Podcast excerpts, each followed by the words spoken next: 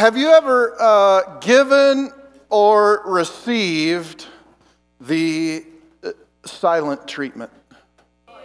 Ever had that before? We, we talked about having an older brother last week, and, and if you had siblings, you, you know what it's like to get the silent um, treatment from them. Um, if you are a parent, you wish your children would play that game a little more often, right? Could you just be quiet, please, for a few minutes?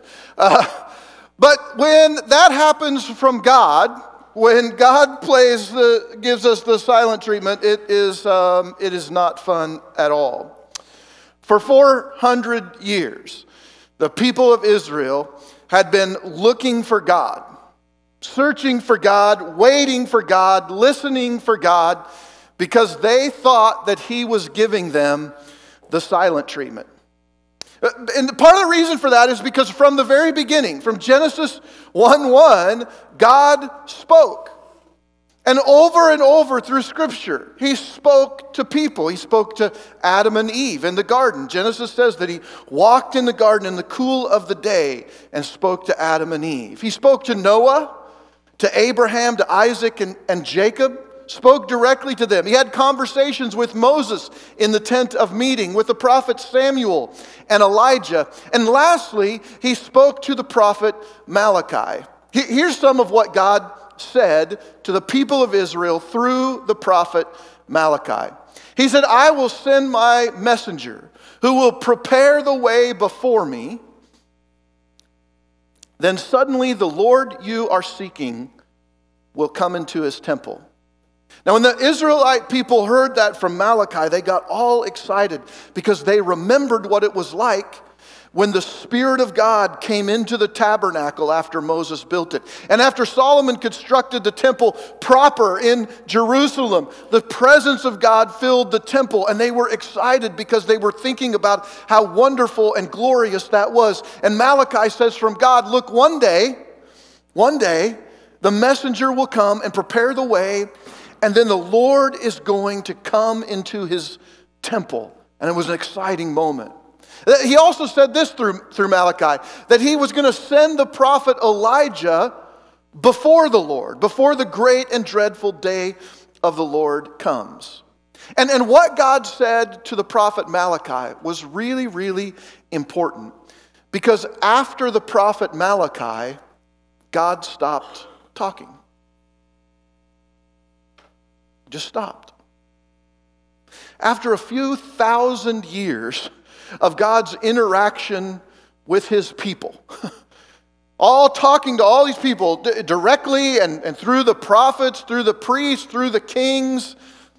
All of a sudden, there's 400 years of silence. And so, in, in biblical history, there was not a prophet, a priest, or a king to whom God spoke after the prophet Malachi. Until we get to the New Testament, and, and in this case, for today, into the Gospel of Luke. And the writer of, of the Gospel of Luke, a guy named Luke, Luke the physician, tells us about an unsuspecting priest nearing the end of his service, which means he was getting too old to serve in the temple. And we're told about this, this man. After 400 years of silence, Luke says, There's this dude named Zechariah, and here's what happened. Um, uh, let me just ask you this. Do you know what it's like to, to not, somebody knows what it's like to not hear from God? Troublemaker. Do you know what it's like to not hear from God?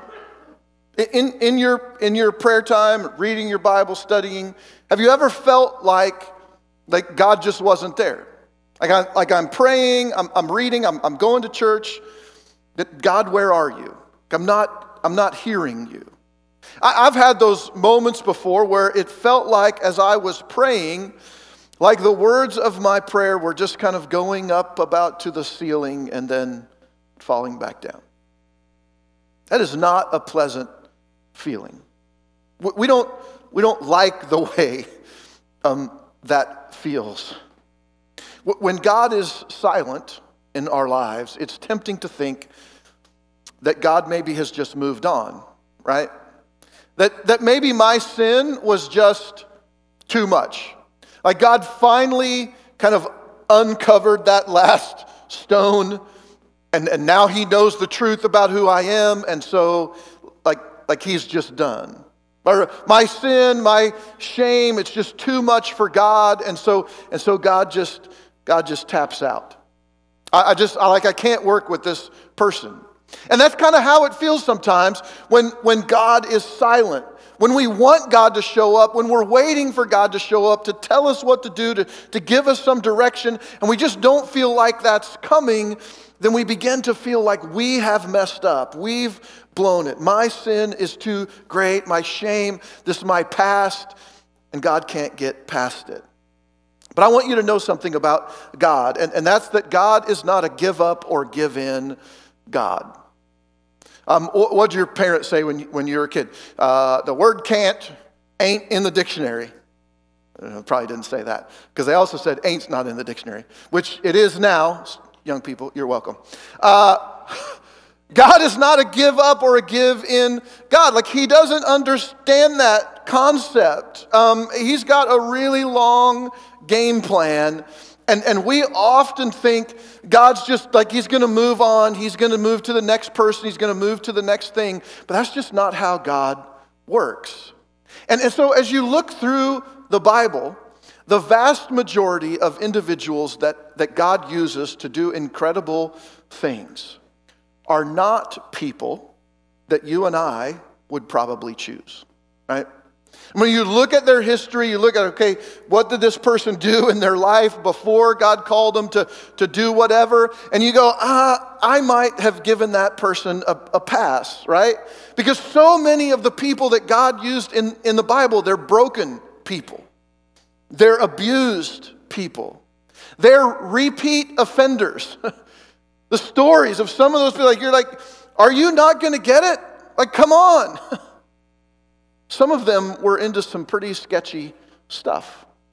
Some of them drank too much. Some of them talked too much. Some of them were way more used to being in court than being in church. But God doesn't give up or give in. And so when God says He's going to do something, He does it. When God says He's going to use somebody, He uses them. When God calls someone, like He's all in with that person, even if it takes 400 years. So today, we're kicking off a brand new message series um, called The King Has Come.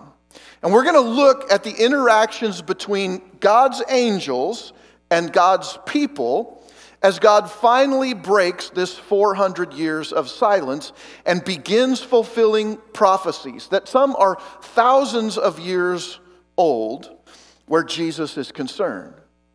And so remember, the Jews at the time of Luke writing this, at the time of Jesus' birth, they only have ancient stories from their grandparents, great grandparents about God right?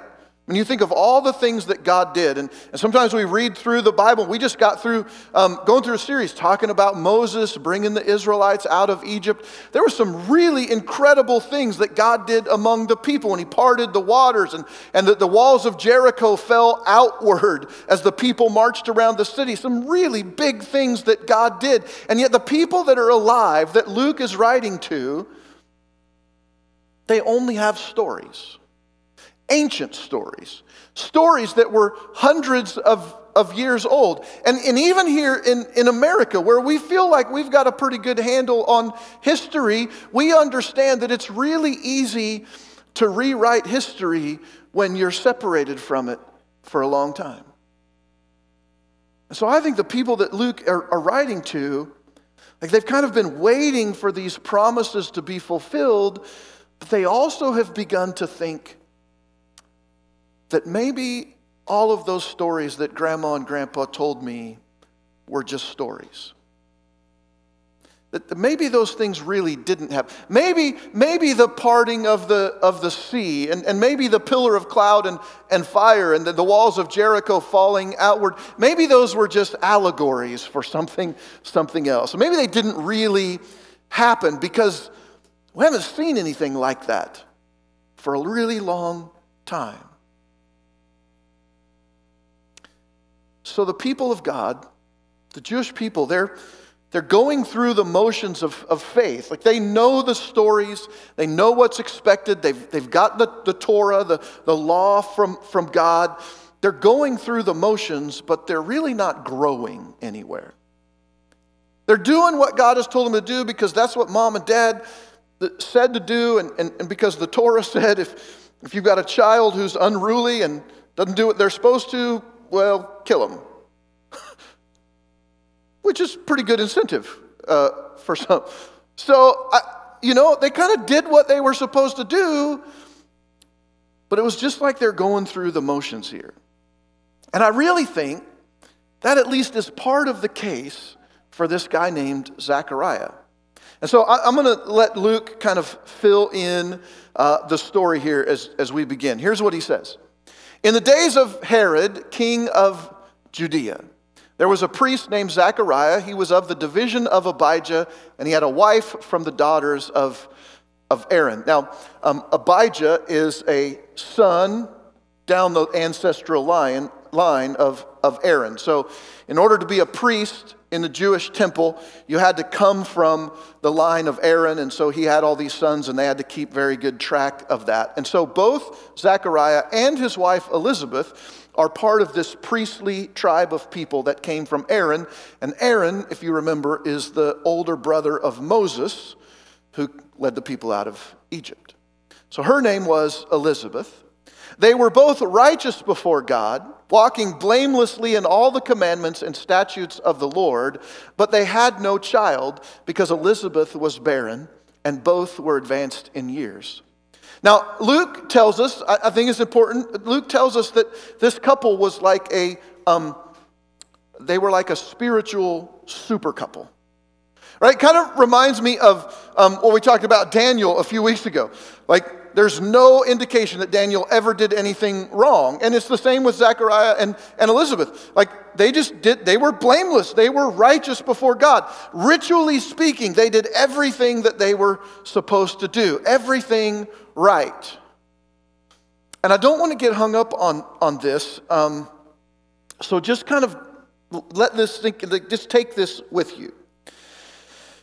Zechariah and Elizabeth were, were pretty great people, but they had not received the thing for which they prayed the most for. So again, we go back to well, man, if I just follow Jesus, if I just give my life to Christ and do the right thing and show up in church and put a little money in the offering plate, God's going to bless me and He's going to give me all the things I want and it's just going to be great life? Well, it's not the case for Zechariah and Elizabeth. And, and I know that, that some of you here at, at, Real Life, and, and uh, maybe some of you joining us online, you, you feel the pain of Zechariah and Elizabeth because you have prayed for a child and the child hasn't come. You know the struggle of that. And, and you begin to go, God, aren't I doing everything right? Am I missing something? Did I, do I need to go someplace? I need to do something else? And so we struggle with that. Here's what Luke goes on to say. While Zechariah was serving as priest before God, when his division was on duty, according to the custom of the priesthood, he was chosen by Lot to enter the temple of the Lord and burn incense. Now, the, the children of, of Aaron, this um, priestly tribe, again, you had to be from the tribe of Aaron if you were going to serve as a priest in the temple. Now, they were broken up into groups, divisions, and those divisions served at different times during the year. There always had to be priests there always had to be people in. You had to be a priest from Aaron to make a, a, sacrifice on the altar, so the burnt offerings. You had to be a priest to do that. You had to be a priest in order to go into the temple. And every day in the temple, the incense had to be changed, and the bread on the table had to be changed, and the, the oil had to be added to the lampstand to keep it burning all the time. And so there were all of these duties, and you had to be a priest in order to fulfill some of those duties. And so you have the priestly tribe that come from the line of, of Aaron, and then you also have the tribe of Levites who were from the line of Levi, one of the 12 sons of Jacob. And the Levites helped the priests.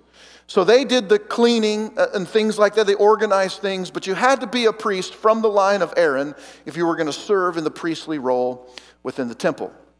So Zechariah's division gets called up and he's going to serve in the temple. And the way that they determined who was going to do what every day in the temple was they cast lots.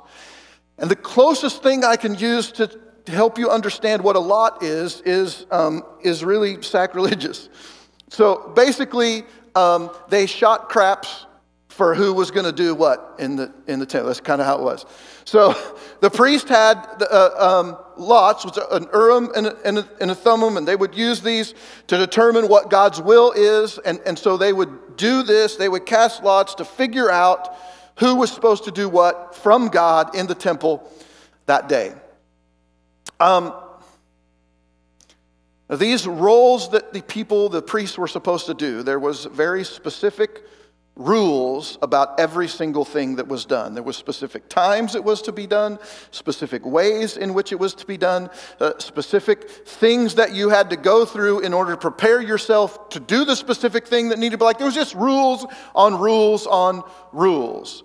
The most important role each day, though, according to Mark Moore in his commentary on the chronological life of Christ, he says it was the duty of trimming the menorah, the seven um, candled lamp, lampstand, and also preparing the incense that would burn either all night or then all day until the next crew, the next division came in. So a priest would probably only get the chance to perform this duty, to, to take care of the incense or take care of the, the lampstand, a priest would probably only get the opportunity to perform this duty one time in his life if he were fortunate enough to get called by Lot to do that. Zechariah, we know, is an old man. He has waited his entire life to get to go into the temple and perform this task of putting the incense on the altar. Um, this was kind of like the uh, Super Bowl for priests. Except it was more like the Super Bowl and the World Series and uh, some NASCAR race I don't care about, all rolled into one. Sorry, NASCAR fans. They just go around in a circle. Uh, it's a big deal, right? And so they, they it was nerve wracking. It was nerve wracking. Um, and, and so Zechariah, when he gets chosen to go in and to do the altar of incense, it's, it's like, I'm really excited because I get to do this. I get to walk for the first time, probably again in his life. He would get to walk into the temple of, of God. And, and he got to choose a couple friends or family members, relatives, priestly tribe to go in um, with him. But it was also incredibly terrifying because Zechariah knew the stories. If you were not ritually pure, if you were not sexually pure, if you were not mentally pure, if you were not physically pure, and you walked into the temple, you died. Boom. End of story. That, that's it. And it happened before. In fact, when the high priest would walk in, the priest would go in to do their duty in the temple. Um, they would wear bells on their, uh, the bottoms of their robes and if you heard the bells, you knew that the priest was still alive. And if the bells stopped ringing, then you would go, uh, he did something wrong and he's dead. And then you would grab the rope that was tied around his waist and you would literally pull him out of the temple. Who wants to sign up for that job? If you weren't pure as you went into the temple because you were going to be in the presence of God. The Ark of the Covenant was the physical representation of the presence of God with the people of Israel. And if you weren't pure when you walked in there, you could just die. Not because God hated you, or not, not, it was, it's not like that. It's because God is holy. It's like getting too close to the sun. You get too close to the sun, you die. That's just the way it is. So Zechariah would choose two other people to go into the temple. The three of them would enter together.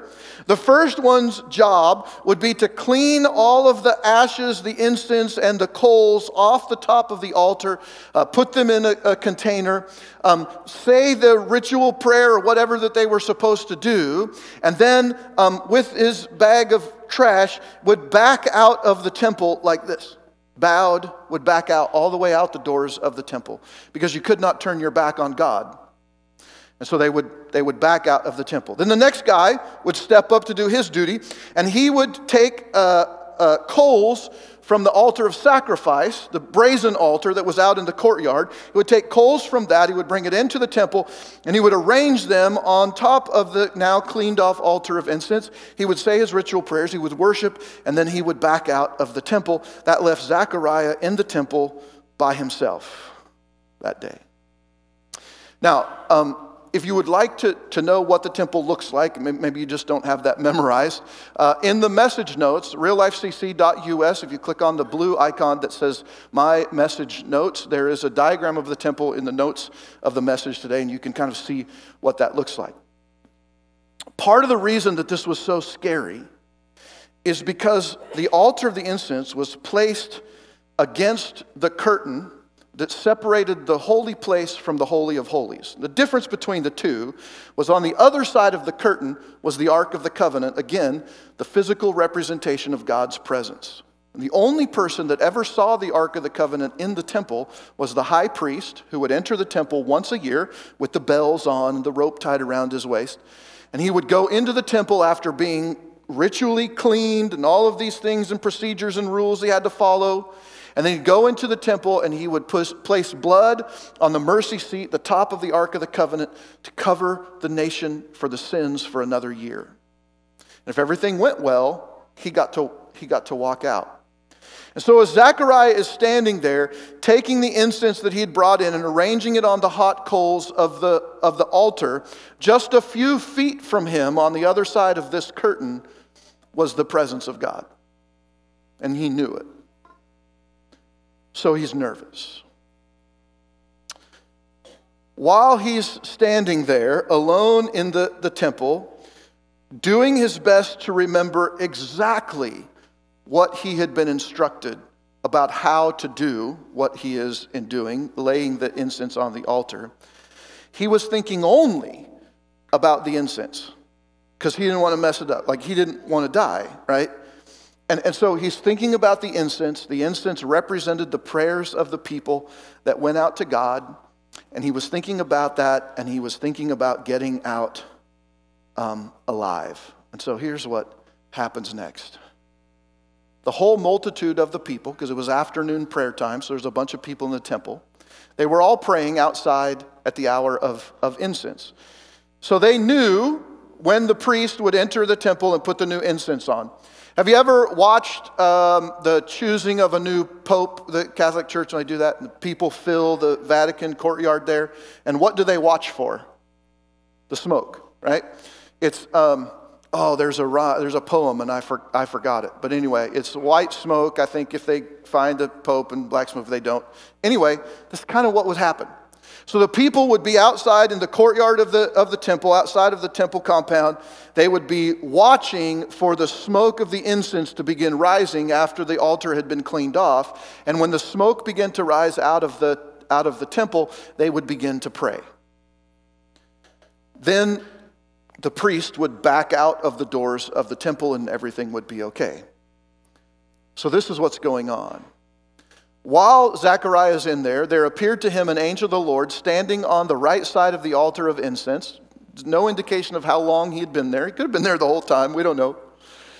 Zechariah was troubled when he saw him, and fear fell upon him. But the angel said to him, Do not be afraid, Zechariah, for your prayer has been heard, and your wife Elizabeth will bear you a son, and you shall call his name John. Now here's, here's Zechariah. Get this picture in your head. Here's Zechariah, terrified that he might do something wrong in putting the incense on the, on the altar and then not make it home to his wife, which was a big deal because it was just the two of them, right? They didn't have any children. And then suddenly, while he's doing his duty there, he realizes that there's an angel standing. And most of the time, when an angel shows up, you, you know that you know they're there and you know it's an, an angel. So now Zechariah is even more scared. Remember, God has not talked to anybody for 400 years. And the people began thinking maybe God's not ever going to talk to anybody again. And then all of a sudden there's an, an angel. No one alive at the time can remember the last time that God spoke to anyone or sent an angel to anyone. And so this is brand new to Zechariah and to the people. Um, I think I think that there were those, and maybe Zechariah, hopefully Zechariah wasn't one of them, again, who probably felt like this was just a fairy tale.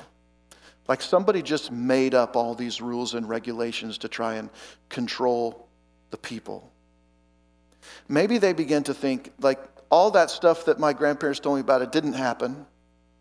And maybe all the stuff they're saying is going to happen isn't going to happen. And then an angel appears. And the angel says what angels always say. Whenever you um, read that, uh, the angel says, uh, Do not be afraid. The literal translation of that is, Stop being afraid. You ever told one of your children that? Did it work? No. no. And it, and it never works in the story either. When an angel shows up, they are terrifying because they're big and obvious, like it, listen, I'm just telling you, if an angel shows up to you, you will be afraid. And the angel will say, Stop being afraid. And you're going to go, Nope. Like, can't do it. Just, this is just the way it is. And so Zechariah is, is terrified. The angel says, Stop being afraid. He's like, No, I'm going to do it. I, I, didn't help. And then the next thing that, that I think Zechariah pr- probably probably heard, probably registered, was what the angel says here Your prayer has been heard. And I really, really hope that the angel paused after he said that.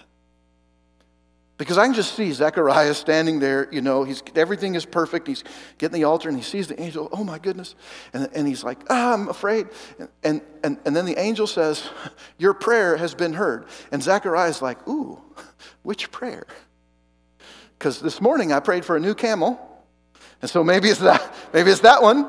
Um, or when I go home next week, I also prayed that my wife would make me a mutton, lettuce, and tomato sandwich, because those are my favorite. And maybe that's the one uh, that he's talking about. Uh, or I also need some new Crocs. Uh, and so maybe that's the prayer that the angel is talking about. And so I really hope the angel paused and gave Zechariah some time to think about which prayer was going to be answered. But I will just guarantee you this whatever was going through his mind, what the angel actually says, the prayer that's going to be answered, was the last thing that Zechariah would have, would have thought. Zechariah, the one prayer that years ago you stopped praying. The, the one prayer that I guarantee you at this moment, while you're trying to be as pure as possible, standing in the presence of God, the one prayer that you're not thinking about. You get it? Wink, wink, nudge, nudge. With me? Okay. That's the prayer that God is going to answer. Elizabeth, your wife, is going to have a son. And Zechariah's like, uh, what? So here's what he says in verse 18 uh, How shall I know this? For I'm an old man and my wife is advanced in, in years. Hey, Zechariah, the prayer that you prayed is going to be answered. It's the last prayer you would think was going to be answered because that ship sailed a long time ago. But look, when you get home at the end of your duty, there's some duty to do with your wife. And she may not believe you when you get home. Let, guys, just try that today when you get home. Um, listen, honey, I was at church today, And an angel appeared to me and told me that we got some business to do.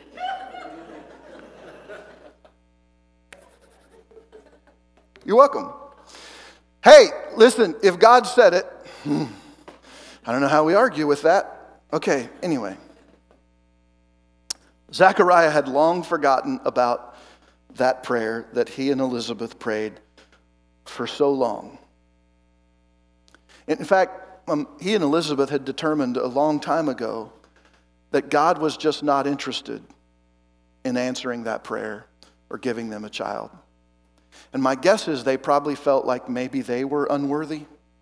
Maybe they had done something wrong, that, that God would, would not give them a child. Maybe for some reason God was keeping this particular blessing from them. And, and since God had not answered their prayer, at least not answered it in, in, in their mind, and, and certainly not answered it in reality because she had not gotten pregnant all those years. Um, and because they had long passed the age of the possibility of bearing children, they had simply abandoned that prayer.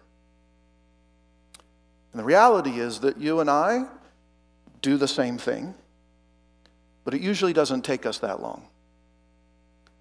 Like, I want to pray a prayer, and if God doesn't answer it that day, I'm moving on to something else. Well, I guess God's just not going to do it.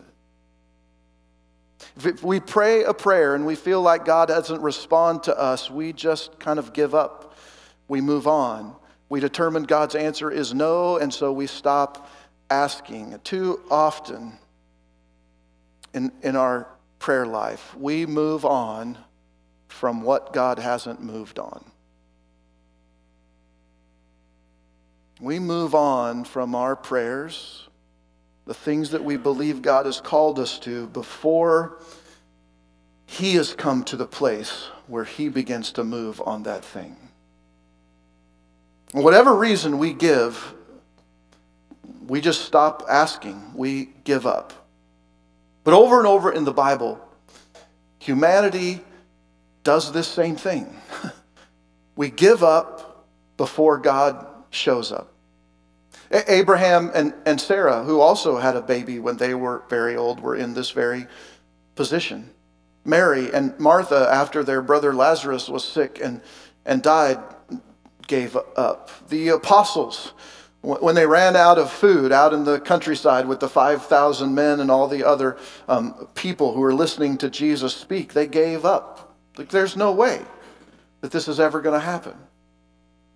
Too often in our lives, we hear no when God is really just saying, not now. And so we move on from a prayer that God hasn't moved on yet. And, and Zechariah and Elizabeth, um, according to the angel, like they weren't just going to have a son like they had prayed for. Their son was going to fulfill the promise and the prophecy that God made so many years ago through the prophet Malachi. He was going to be God's messenger who would prepare the nation of Israel and then the world for the coming of King Jesus. Uh, uh, John was going to be the new Elijah, the person that the Israelite people have been waiting for for hundreds of years, who would turn the hearts of the people back to God and make ready a people prepared for the Lord. There are two things that I think stunted Zechariah's faith in, in this story. The, the first is that he had given up on prayer because he couldn't understand God's process. In, in, his, in his mind, in reality, physically, we're, we're too old. It can't be done. God's walked away, given up. Maybe it's our sin, maybe something else, but it's not going to happen. The second thing that stunted his growth was that he replaced his personal devotion to God with his priestly duty. He decided that doing what he thought God wanted him to do was of greater importance than his devotion. And, and what happens when we get those things twisted around is that we just go through the motions. We just do the things that we think God wants us to do, but there's no relationship there. There's no growth there. There's no back and forth there. Now, these things weren't sin for Zechariah and Elizabeth. We, we know that because Because Luke tells us they were righteous and blameless before God. But these things had kept Zechariah from seeing that God was working even when God wasn't visible. God didn't wait for 400 years in silence because he didn't care. He waited for 400 years because that was the plan.